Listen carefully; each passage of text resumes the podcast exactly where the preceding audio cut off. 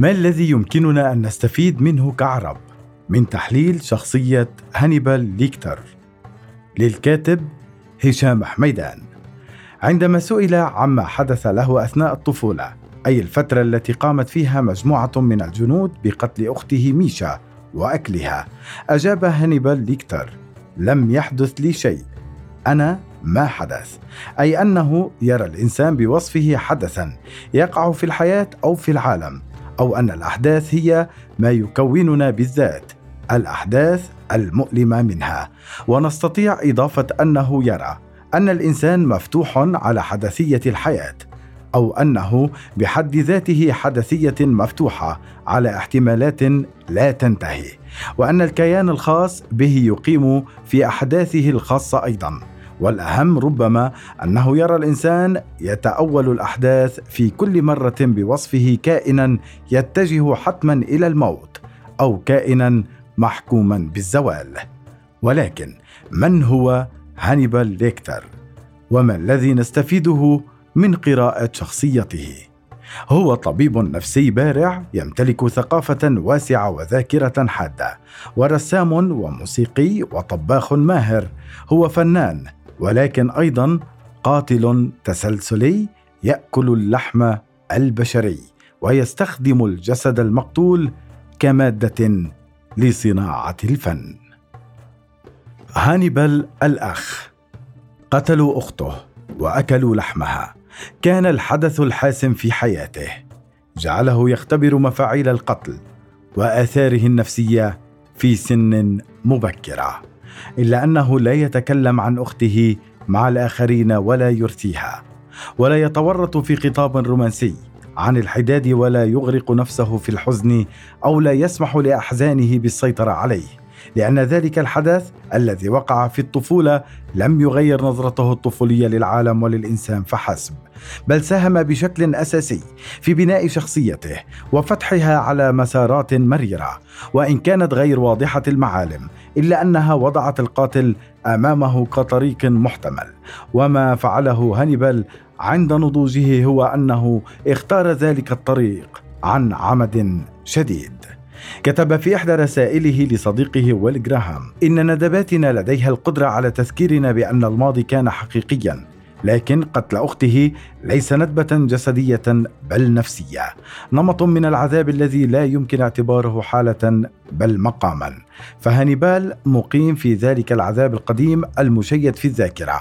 إنه جرحه الذي لا يلتئم والجراح تمتلك القدرة على أن تصبح جزءا من أنفسنا العميقة بحيث يمكن النظر إلى الإنسان بوصفه كائنا تنحته الآلام والعذابات والجروح من الداخل. بعد ذلك الحدث أصبحت ميشا حاضرة بغيابها ولكن بصورة حادة. صارت سيدة الغياب التي تمسك بتلابيب أخيها وتقوده إلى تعاطي جرعات من الجنون.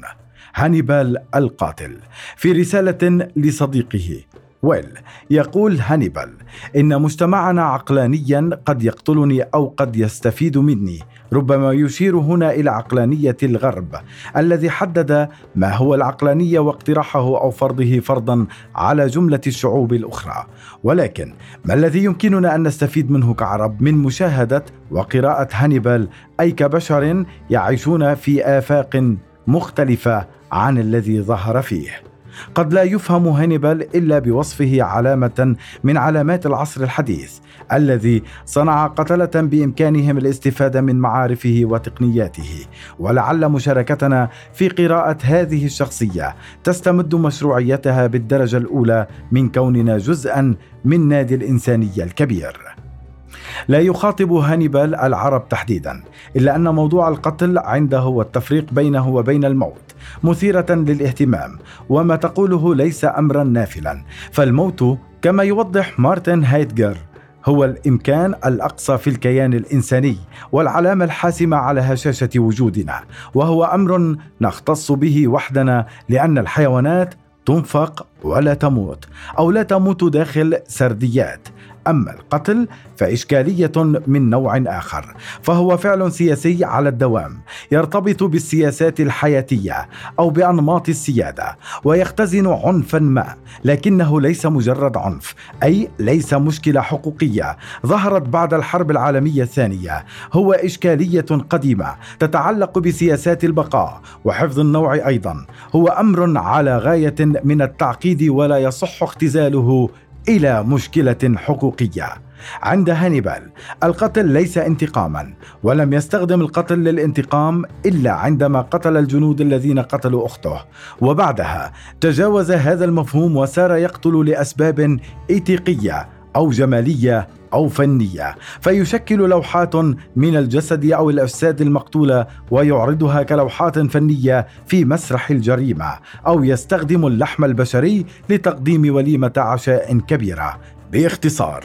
يمكننا القول أن هانيبال لا يقتل لأسباب هوية وإن الفن إذ كان محاولة لتخليد الإنسان فالأمر معكوسا لديه إذ يصبح الإنسان عنده محاولة لتخليد الفن وهذا قد يوضح سبب استخدامه للجسد المقتول كمادة لصناعة الفن ولكن يجعل من فنه فنا محكوما بالزوال.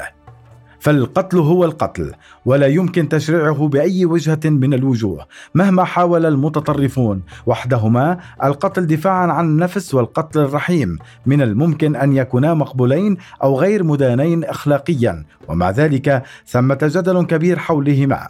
لكن هانيبال لا يقتل دفاعا عن النفس ولا يدخل في سجال حقوقي أو أخلاقي عن القتل. هانيبال الصديق. كون هانيبال قاتلا تسلسليا فرض عليه حياة مزدوجة وزاد من تعميق عزلته التي اختارها بملء إرادته إلى أن تعرف على ويل جراهام المحقق الذكي الذي وجد فيه سريعا ما يخوله أن يكون صديقا. لكن علينا أن ننوه إلى أن أحد مراكز القوى لدى هانيبال أنه لا يعاني من وحدته أو يكاد. وهي سمة يشترك بها مع ويل لذلك قال له مرة في الوقت الذي يخشى فيه الآخرون عزلتهم تغدو عزلتك أنت معقولة بالنسبة لك. إنك وحيد لأنك فريد من نوعك كسر الوحدة اليومية ليس هو الدافع وراء سعي هانيبال لتكوين صداقة مع ويل، إنما رغبته بشريك في القتل أو ما يمكن تسميته غبطة القتل التي وجدها في نفسه ولم يجد أحدا يشاركه إياها. هذا ما شكل الدافع عنده لتكوين تلك الصداقة. فهانيبال لم يتوانى عن جر ويل إلى ارتكاب جرائم قتل كي يورطه بما قد تصح تسميته بالانفلات المفتوح أو الرغبة بالقتل. إذا كان الصديق هو بيت السر أي بيت الإخفاء والإظهار والحال أن ما يميز الظهور هو الاختفاء. كما قال هيراقلست فإن ويل هو بيت السر هانيبال أو هكذا أراد له أن يكون. هو من يستطيع أن يظهر ويخفي أمامه وله بحرية سوقية الصديق. وما أراده هانيبال منذ البداية في الصديق الذي يستطيع أن يشاركه تلك الرغبة في القتل التي يلتمسها القاتل في نفسه. هو تلك القابلية والاستعداد والرغبة لدى الصديق بأن يكون حارسا وشريكا إذا وقعت معركة ما أو إذا حامت الأخطار. لو كان عربيا لو كان هانيبال عربيا كان سيحفظ شعر المتنبي ربما أو سيطلع على جزء كبير من إرثنا الثقافي لكن ظهوره في الغرب ليس مجرد صدفة تاريخية فالقتل عندنا هوية وإمكانية ظهور القتل لأسباب لا هوية ضئيلة ولعلنا لم نعرف القتل لأسباب أيتيقية أو فنية أو جمالية. والحال أننا لا ينبغي أن نعرفه ولا نحتاج ظهوره في أفقنا الثقافي الأخلاقي حتى يكون لدينا موقف منه. ولعل وجه الإفادة من هانيبال أنه قد يكون القاتل الأخير في أفق الإنسانية المعاصرة فهو يقدم لنا نموذجا يمكننا من تقويض أسباب القتل الأخيرة أي الأسباب الفنية أو الأيتيقية أو الجمالية بعد أن نكون قد قوضنا أسبابه الهوية.